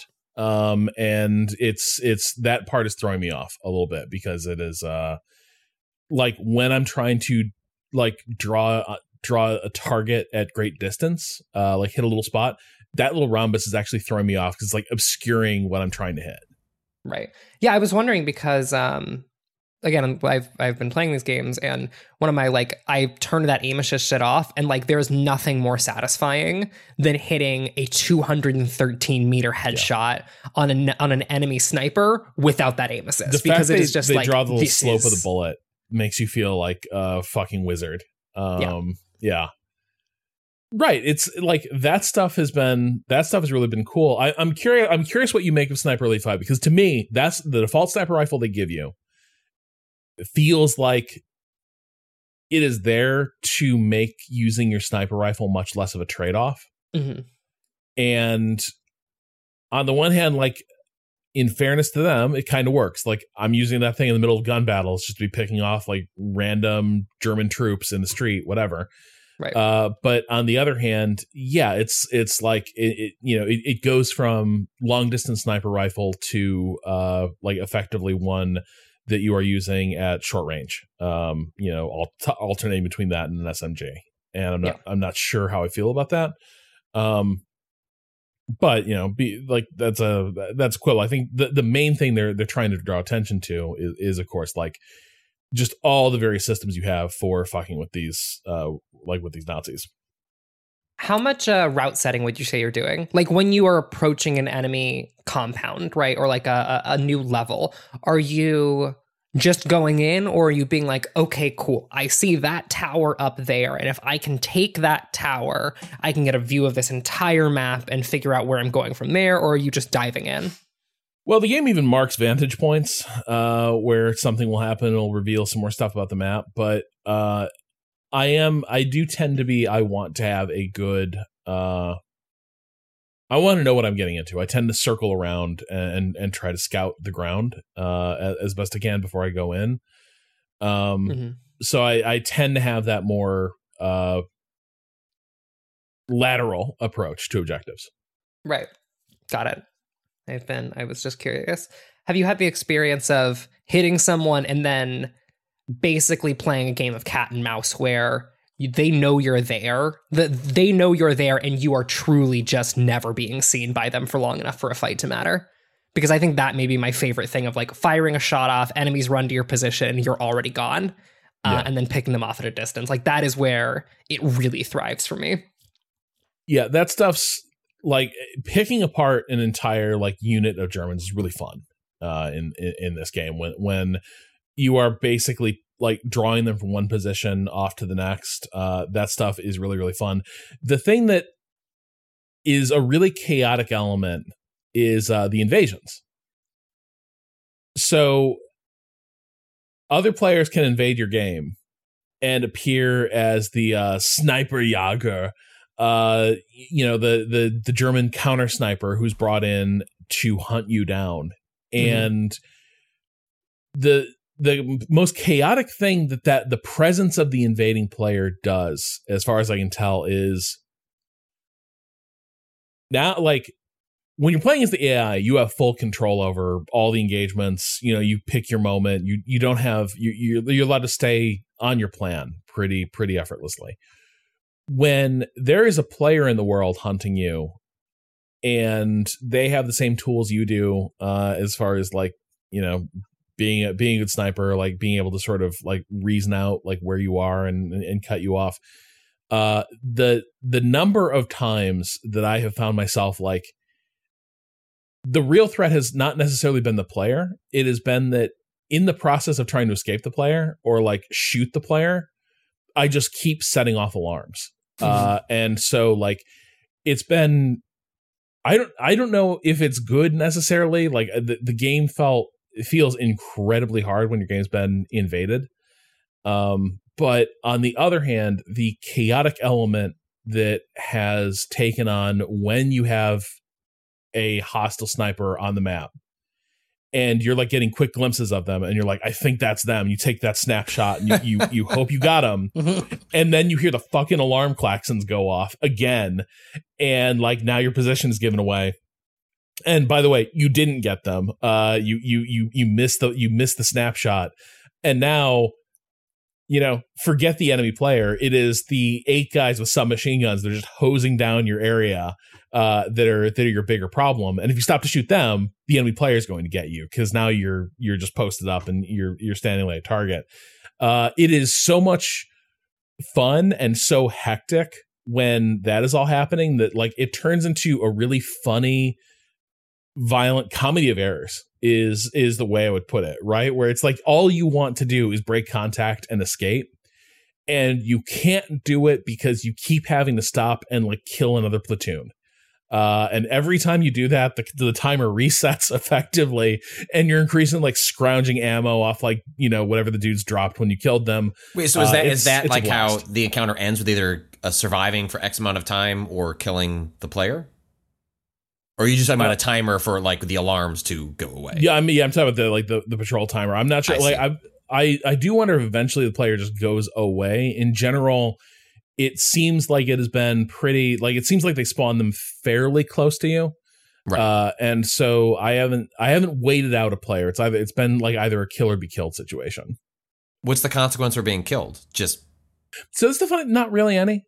okay. It's just Uh, meant it's to be like- a chaos element to just Yeah, you up- have you have a Right. save. You just revert to. Okay. Uh, you know, you restart before the the invasion. You don't really lose very much. Do you get Uh, anything for winning that is meaningful, or is uh, it just job well done. I think I, the game is XP driven. Um, right. So like it like killing enemy player, uh, I think is is great for that. But so is like leaving a lot of unconscious, uh, undiscovered like troops around, Mhm. uh, which has been the way I've gotten probably most of my experience. Actually, is I'm I'm a you know if I see a big wicker basket and you know a lazy guard standing near it I have no choice but to choke him out and put him in that put him in that wicker basket. Right. Uh, and the game loves me for that. It's like, hey, great job. Uh, you had 42 undiscovered, undiscovered unconscious uh, bodies on this map. Well done. Uh, here's like 10,000 XP, and I'm like, great. Uh, I'm going to turn this into Teller Mines. And the, and the game's like, cool. Teller Mines are great. They are. So yeah, uh, that's that's my new like. It is. I, I guess in summary, here here's the thing that's like kind of been a real surprise with this. Um, this is a lot of what I really loved about Deathloop, yeah. and it's a lot of what I really love about Hitman, and without a lot of the downsides I experienced in both games. Hmm. Like there is there is a lot of like good stuff that Sniper Elite 5 is cribbing from about like like learning the map, learning the routines, etc. Uh, but also it doesn't feel as rote necessarily as Deathloop got, and it doesn't feel as like, well, you fucked up that solution to your the stealth puzzle the way Hitman can, uh, and you just kind of like fail out, or you end up in a really kind of uninteresting gun gun battle. Uh, Sniper Elite kind of, you know, has interesting conditions that that follow failure. And so I'm I'm coming to this I'm like, is Sniper Elite 5 like low key one of the best stealth action games in years? They're really popular. They just They're don't really good. get a lot of mainstream coverage. Like they're one of like many series like that where they come out, they're huge. You just wouldn't know it unless you are sort of invested or paying attention. But they've also gotten bigger and bigger as they've gone along. I know like t- the fact that I keep hearing about them over and over from people who get essentially Sniper Elite uh, converted. It's like, oh shit, these games are pretty good actually. They're more than just because I think that a lot of people just have the the, the view that we have uh, of you know Slow motion nut shot. slow Slow motion motion nut nut shot. shots, yeah. yeah, right. And and I think that betrays or seems to betray. I even feel like they might have have actually- toned it down a bit in this game. I feel like uh, the destruction of of bodies that you would see in the earlier games has been toned down a little bit. Now it's more like you get an X-ray vision of a guy getting shot in the chest, and it's like, yes, that that lump of of bone and and flesh uh, got shot, and he didn't like that, and he's dead now. Mhm. Um, but it doesn't have that sense of Mortal Kombat fatality where it's like, and now we're going to watch the bone shards rocket up uh, into the brain cavity, and like there's mu- there, it seems like there's less of that. Um, I mean, I there's still a little. I think that um, part of that is um, it's just gotten better. The model is better, right? Mhm. Like I think part of it is like they've just gotten better at modeling what happens when a bullet impacts a body, uh, such that it is becoming increasingly mundane because that is like violence is often a very mundane thing, right? And so I think that like the improvement to the model has made it more toned down as the series has gone on, which I think is good. Well, and I, and I do think like the series origins have a bit in that like there've always been games like this that leaned on being like sort of shocking, uh, like the, shocking in that way. Uh, going back to the shit like Soldier of Fortune ages and ages ago.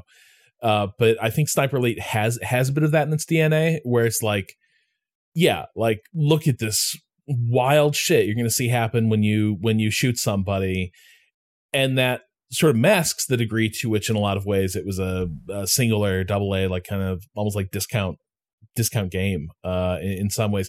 And now it very much does feel like oh the the, the production values are through the roof uh, next Yeah. to where the, this used to be, and now now it is in conversation with games that previous Sniper Elites couldn't really be. Uh, at which point, maybe the interest on on like foregrounding the look at these sick kill cams uh, has also kind of kind of waned, uh, and and there's a willingness to sort of lean into it as this is the mundane. What's interesting now is the uh, you know stealth combat of it all. Right. Uh, so yeah, that's what that's what I have that's what I have been up to. Um, I am fully A land of contrasts. eh, Patrick. They're both about lining up Yeah. uh, and planning perfect shots. and wind is a big variable. On my difficulty level, I'm not sure. Ran on the highest difficulty levels. Does wind does wind start oh, to play God, in? yes. Oh, fuck. God, yes. Because for me, I'm Yes. just, I'm just so I'm much. just counting for drop. right oh, n- so I play on. Uh, I think I play on a modified version of Sniper Elite difficulty, so I don't have any of the aim assist at all. yeah. uh, and I can't visualize, I can't get the like visualizing targeting thing. And yes, bullets will go. I'm having to aim like three or four body lengths away from my target at certain Yes. ranges, right? If I'm like firing at someone at 200 meters away, I am with wind. I'm like aiming like four feet, five feet to their to their right to actually like land the shot if the wind is blowing to the uh, to the left.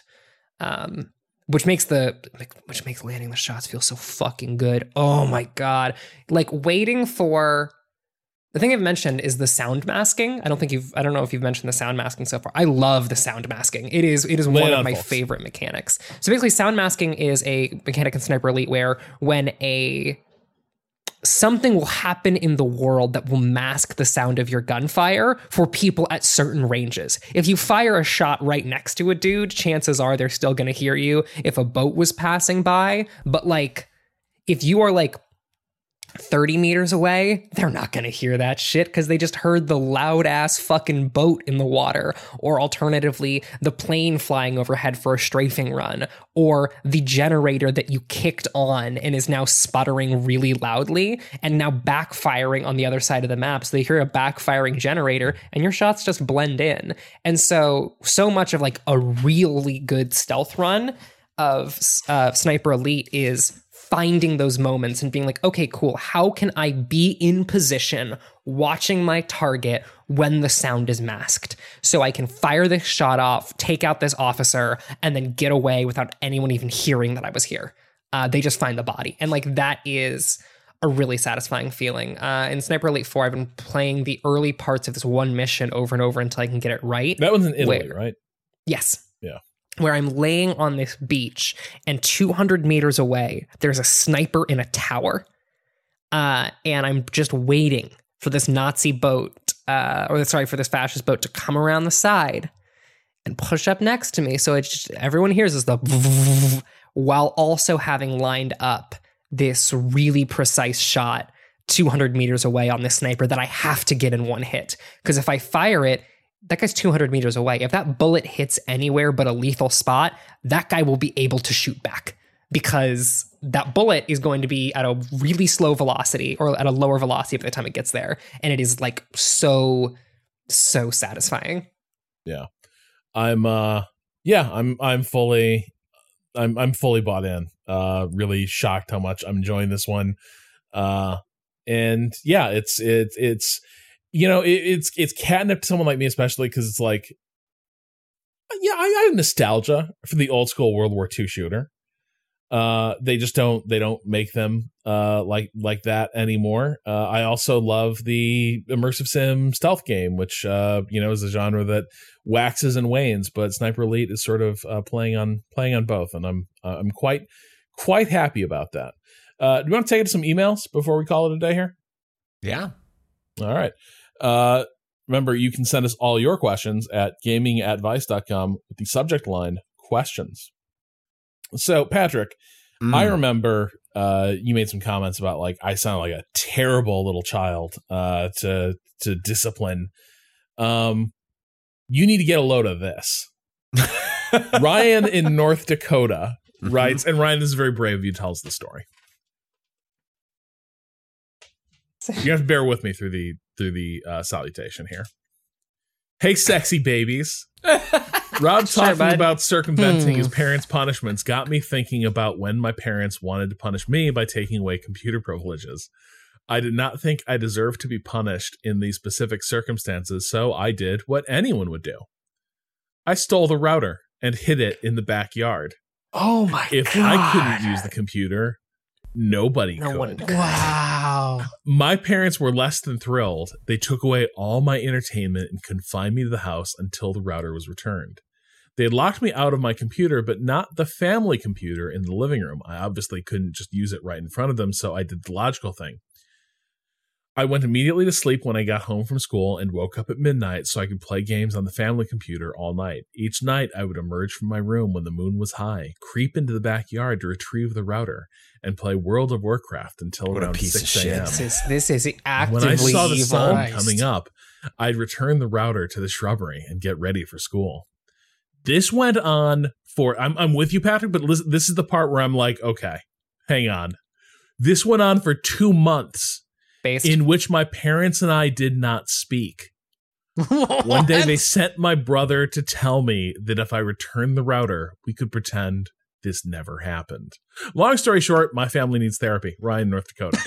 Agreed. That's not. Agreed. is not. The- yeah. the yeah, layers, you're right. the oh layers my of unhinged God. shit I hear in this email, but also what it's the amazing. fuck? Not speaking to your child for two months. Heinous. All right, Actually, that's a, that's an L. Yeah, but also, but also doesn't sound like you deserve to be talked to. So I, I have, I, I gotta, I gotta, I gotta admit, like once those kids are old enough to take care of themselves, go fuck yourself. yeah, but, like, the, but I- the you thing is, I think once you're doing the I'm going to engage in a battle of wills with my child that's going to go on for two You've already months when I'm lost. going to speak You're them. gonna Yeah. lose so yeah, bad. not only not only you only lost, but like it is possible that like some of this degree of behavior has been learned and is being driven by the fact that like this is this is the way our family uh deals with one another and this is the this like it is it is wild. two months I'm- is so long. so long. To not talk to someone you live with? You live in the same home as? I mean, it's easy to imagine. You, you know, school. Everyone's getting ready for. Like, it's not actually not hard to imagine how you can, but you have to purposely not cross paths, right? Mhm. Like, you can, you can imagine a week or two awkwardly going between rooms, just sort of whatever. But once you've crossed, but I also can see how this isn't forgiving anyone involved in this. But once you've crossed like a month, like everyone's like. It's a stalemate. Like you're Yeah. like you're in the trenches. Like who's going to be the one to cross that line? Now it should be the parents. It should be the parents. That that is on them. But Yeah. Yeah. Uh, uh Micah writes in, Hey, Waypointerooskies. Mm. What game bring back the whack pack, honestly. Uh, Jesus. what what games would you recommend despite having an unresolved cliffhanger that likely will never be resolved? Fuck TERFs, fuck capitalism, Micah. Hmm. I don't know. So mine are very easy. Uh, I'm a huge fan of the Darkness video games. And the Hmm. Darkness 2 ends on the most like, boy, the, there's going to be some shit happening in the Darkness 3. and then the Darkness 2 did not sell particularly well. And it just Which ends on this shame. really like this this gut punch of a note. But that being said, I would always recommend to people like you gotta play like the Darkness one at least, and probably the Darkness two because Darkness two is like a really good. You know, there's not enough games about having a uh, demon symbiote living inside your body uh, that allows you to do True. superhuman and some Mhm. say with some would say horrific things. Uh, but like the Darkness two nails it like absolutely. Like I cannot believe nobody commissioned those devs. Well, I guess like that version of Starbreeze basically uh, imploded, but and a lot of them turned to MachineGames. Uh, but where is our where are our Venom games? Because I think they I think they could do it. It Mm. would make such a good Venom game. Holy shit, Rob, you're so right. and let Tom Hardy do the voice. Let him bring him back. Those movies are terrible. I love those films. The Venom movies First movie, the first movie is like fun. It's decent. Yeah, the second The- movie's the bad. second- you're only you're only there for the, the the the only thing that's worth watching in the second Venom film is the opening when the the uh it's just this it's a couple and they're trying to get along in the apartment and there's like a lot of really good comedy that comes out of that and the rest of the movie's pretty pretty messy. Um like the easy one for me is Darksiders because the original Darksiders ends with an all-timer all all your friends are here. Like let's the apocalypse is here. Like the the other horsemen are here. Let's go. And they just never resolved it. They never will. That is just never going to be a thing that happens. Darksiders is not a dead IP, but it is it is low stakes. It's never going to get the budget and scale um, for for the game that I that I wanted and the game that they promised. Frankly, in the in that ending. The other one, I, can't imagine. So this is slight spoilers for Half Life Alyx. Not slight. This, this is spoilers for the ending of Half Life Alyx. So earmuffs if you is this earmuffs for you, Rob? Should I not do it? We're close to PSVR two. Okay. You Here's- can tell, okay, you without can tell, being you can tell the folks. No, I, the no, no, I won't. I, I won't do it in specifics. I, I will just. I will just. The way that ends, you go.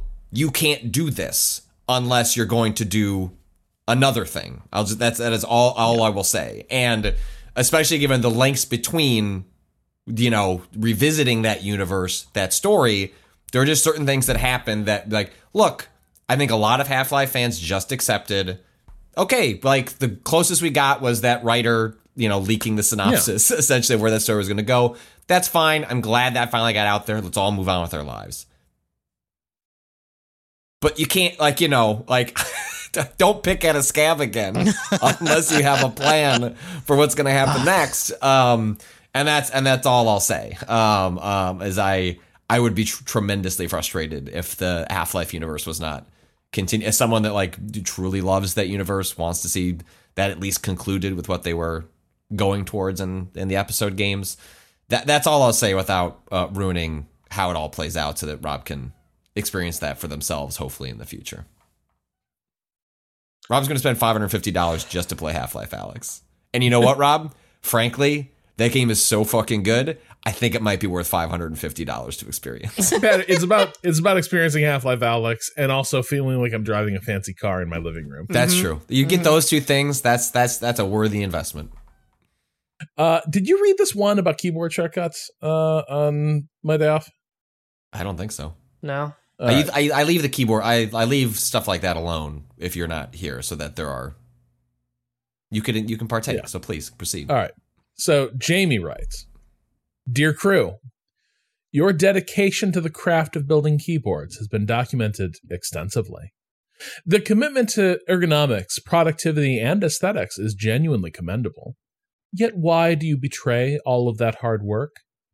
Every day you are wasting precious time and even risking injury by not using your board to its full potential. Think about every time you move your hand from the keyboard to the mouse to select text, open a file, rearrange a word or two, save a file, browse your folders, etc. Each time wasting milliseconds that add up. Then there is the stress of the repetitive and arduous motions of moving your arm. Before the introduction of mice ruined computers, folks devised various ways to make do with just the keyboard. Of course, what was the right way became the subject of the first internet flame war. Vi versus Emacs. Both were text editors initially created in the 1970s that used key bindings to perform macros to edit text efficiently. Although calling Emacs a text editor isn't telling the whole story, built in functionality includes editing text, browsing files, reading news, sending emails, Tetris, and more, all without removing your hands from the keyboard. Emacs allows you to configure and mod it however you want. At its core, Emacs is an interpreter for one of the oldest programming languages, Lisp. In episode 516, Ren wished computers got stronger and not better, and Emacs is that reality. I will have to caution those who tend to overthink or easily distracted, as it can be so much fun to mess with configuring Emacs rather than doing productive work. But I'm confident that shouldn't be a problem for y'all. If you want to fall down this rabbit hole, as I have, I would suggest looking at Doom. GitHub link attached. It provides a framework for customizing Emacs so it's not as overwhelming. As a bonus, it uses the Vi key, key bindings in Emacs, so you get to piss off everyone who is still arguing about them. Yours sincerely, Jamie. P.S. There is a built in therapist should you need one. Her name is Eliza. So I have definitely to me this is this is the call of the power user shit, right? Like if the Yeah. if you just fully lean in to like learning all the shortcuts and learning how to make the computer do all the stuff without ever like moving your hand from the from the keyboard that always seems like super super super powerful and awesome but the problem is it also seems like really really specific to whatever it is you are doing Mhm. uh and so like the mouse is kind of there to allow you like you know what I mean? Like the mouse is, it is inefficient for a lot of tasks, but it's decent at every task you can basically do on a modern computer. And this is, I think, what's what sort of kept me away from from this like layer of of like having gotten a taste of this with like customizing sim controls. The thought of like having the sim control setup process for just like using my computer sounds miserable, but also kind of cool. Ren, have you have you ever considered like just fully leaning into I am going to uh be fully like jacked in and not even like touch the mouse because like I, I need the, the computer to behave at the speed of thought. No, no, no, no. My no. I think I think that I have the wrong kind of ADHD for this because like I love it when my computer goes the speed of thought when I'm typing, but like broadly, no, no. I do not need. I do not need a shortcut that boots and types in my password for Steam. Like I don't. That that isn't the life I need to lead. Like I I care a lot about my time. I don't care that much about my time. I'm I'm good out here. The only thing that I need is my keyboard shortcut that does the em dash. That that is important to me. That is that is a, a fundamental aspect of my life now because I love an em dash so much. It's I think the strongest form of punctuation. Um and so that is that is all I need. The em dash is the mouse of uh like modern composition. Really, it's like it just enables you to do so much. Yeah. It Like, does. It's true. There might be something more specific I should use here, but you know what? The like the em dash is there, and people know what I mean. It, it can function as a comma. It can function as a parentheses. It can function as a semicolon if you're feeling if you're feeling spicy. It can function as the start of dialogue if you just finished a literature course uh, and you're feeling uh, pretentious, which I frequently am. hmm Yeah. You're It's- frequently it's- finishing it's literature courses. Uh, yeah, exactly. I'm not a lifelong learner, Cado. Uh, what? We're always saying this. Yeah, my my highest aspiration is to be like the 50 year old dude showing up to college courses, and people are like, "What's that guy doing here?" And it's like, I'm just a member of the community. I love to learn just like the rest of you fellow kids. Okay, but what about I'm, I'm auditing. what about program specific shortcuts? Like, are you actually learning things that you're using very often, or are you still going up into the menus to do things? That's a good question. Um, so the, I mean, in in a word processor, no, almost everything's being done via shortcut at this point, um, Mhm. except for like where I need to highlight text, of course. Yeah. Uh, but beyond that, no, I'm I'm I'm not using the for the conventional stuff. I'm not using uh the menus too often. But like for instance, like Cado on the very few occasions where I need to go like do some sort of like audio edit or if I need to go edit an image or something like that, um, I'm in the menus because I'm like, I don't Right. know how to do this. right. And so I'm like, options, help, insert, and like until I eventually find what I'm looking for. Uh, and I'm sh- I am sure there are ways that like there probably I keep finding the same three or four commands that I use again and again, but I haven't internalized them. Right. Right. I think it, it definitely has to do with like um how often I'm going to do something, but I do like to learn the for the for the regular things that I'm going to do. Uh the one thing is like I feel like I don't know, most of the programs and editing I do where I'm using a lot of shortcuts and stuff, I'm still always one hand on the mouse just because of the nature of what editing looks like on a, on a timeline. So it's really more like yeah, I have to use shortcuts as well because my mouse my mouse is being pulled to do other tasks than having to go up and like click through a bunch of menus, right? Like I want to be able to do everything on one hand on on my keyboard, and I'm just reaching around the whole keyboard with one hand. Um, Just type in the timestamp you're going to. Bam, solved solved your No, problem. Type in the exact the no, exact no. timestamp you want the cursor to go Jesus to. what if you had no. what if you had a secondary macro keypad off to the left? A you secondary right-handed? keyboard, yeah. Like yeah, this one but over like here. if you're non-mousing it, you have a little This- macro keyboard. I have a, I have a Oh hundred no, no, no! I'm talking about like just like a touch. I'm just saying like a touchpad with like a bunch of little like bound macros. And there's this on one it. too. Now I have Oh my god. four Um, keyboards. I found a I found a mechanical keyboard on the sidewalk. By the way, this this a ducky completely works. Tested Oh, it out. that- wait, what? Yeah. that's like a solid. That's like a solid entry brand. Yeah. like duckies are duckies are g- like good. It's got an all right click. It's not hot swappable, unfortunately, but No, uh, Kyle with four keyboards. Why are you always no. saying I have to plug stuff in? Well, now I don't because I found this on the sidewalk over four the weekend. Literally over the weekend. Woo! yeah, Four?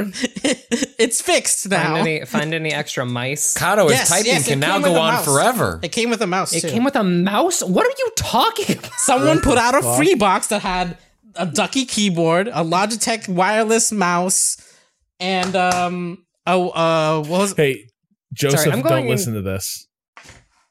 I'm going into Batman detective mode to figure out what the fuck happened here. it was, a free was there- box. No, I know. How did the, how does this free box emerge? Is this just, is just someone a free upgraded box their full of USB uh, devices, just out there for anyone to use. I live, I live, I live in an area where three blocks from me, there are people rich enough that just put out good things because they've replaced them. Call it the rich street. I This- walk down it often to get free So- shit because they just so put shit are just out. like, I was briefly convinced uh, by a well-meaning but misguided friend that a mechanical keyboard would make me happy, but it does not. And they fling it on the street. But Cado is coming along, Yeah. and is like, "Hey, cool mechanical keyboard." Mechanical keyboard. Lightly Either that or they just bought a new because this is this is an old ducky. This is like one, one of the first series, and they're on like series three, which is has hot swappable switches. Um, so maybe they one of these upgraded days, and just got rid of it. roll up in a Tesla. Just be like, I, I found this on the street. Somebody was like, it's I would never buy one, but I found it on the street. Like, what are you just not gonna take a car? I don't know, like doesn't I don't know how to open the the, the door to get out, but like I don't think that'll become an issue. Yeah, it's uh, fine. I just turn the car off and eventually I'm released. Uh, all right, well that will do it uh, for for today's podcast. Uh, like I'm gonna I'm gonna figure out where the rich street is uh, and and go and go and camp it. yeah, Uh, you can follow me uh, on Twitter at Rob Zacny. Uh, Ricardo, where can people follow you? at a underscore Cado underscore appears. Patrick, At Patrick Klepek. Renata. at Ren or Raven. If you want more from Waypoint, you can follow us on Twitter at Waypoint, Facebook, YouTube, Waypoint Vice. Uh, you can read our work at waypoint.vice.com. And thanks to Waypoint Plus, we've been able to have a bunch of fun streams lately. Natalie and I have continued playing through System Shock and discovering more wild things that game supports, like you have rocket boots at a certain point. Your character can just fly around. Was not expecting that, but it was a very cool discovery. Nice. Patrick is Night City's newest resident as he spends his parenting days off playing Cyberpunk. And Cado and I are experiencing some growing pains with Oberhof Racing on Motorsport Mondays. And for our Waypoint Plus listeners, we will have a new sports pod for you this week where we talk about the most explosive offense in the NFL. And no, not the Kansas City Chiefs. I'm talking about the Chicago Bears, aka Justin Fields and friends. And hey, all you manhunting fans should start dusting off your copies of Miami Vice to see if Michael Mann's reimagining of his iconic TV series deserves its rep as a regrettable misadventure or a work of misunderstood brilliance. If that sounds good, or if you just want more Waypoint, you can go to waypointplus.com. I don't know why I said Waypoint that weird there, but I feel like it, it came out wrong and then I was just Mm. in it and I was committed and it just it just came out. But like it's Waypoint, not like Waypoint. You can go to waypointplus.com and subscribe. Not only do you get access to our premium feed, but you're also helping support Waypoint and everything else we do here. Sometimes the words start to sound weird to you. yeah. And if you just want to if you, Road. if you want to go beyond uh, support and graduate to outright zeal, go to waypointgeneralstore.com and buy some of our fine Waypoint merch. Uh, be sure and pick up our sixth anniversary shirt celebrating Waypoint past and present. Our theme music is by Bo En. The track is Miss You off the EP Pale Machine. Learn more at waypoint.zone slash B-O-N. For now, we're calling time on this Tuesday. We will talk to you again on Friday. Until then, fuck capitalism. Go home.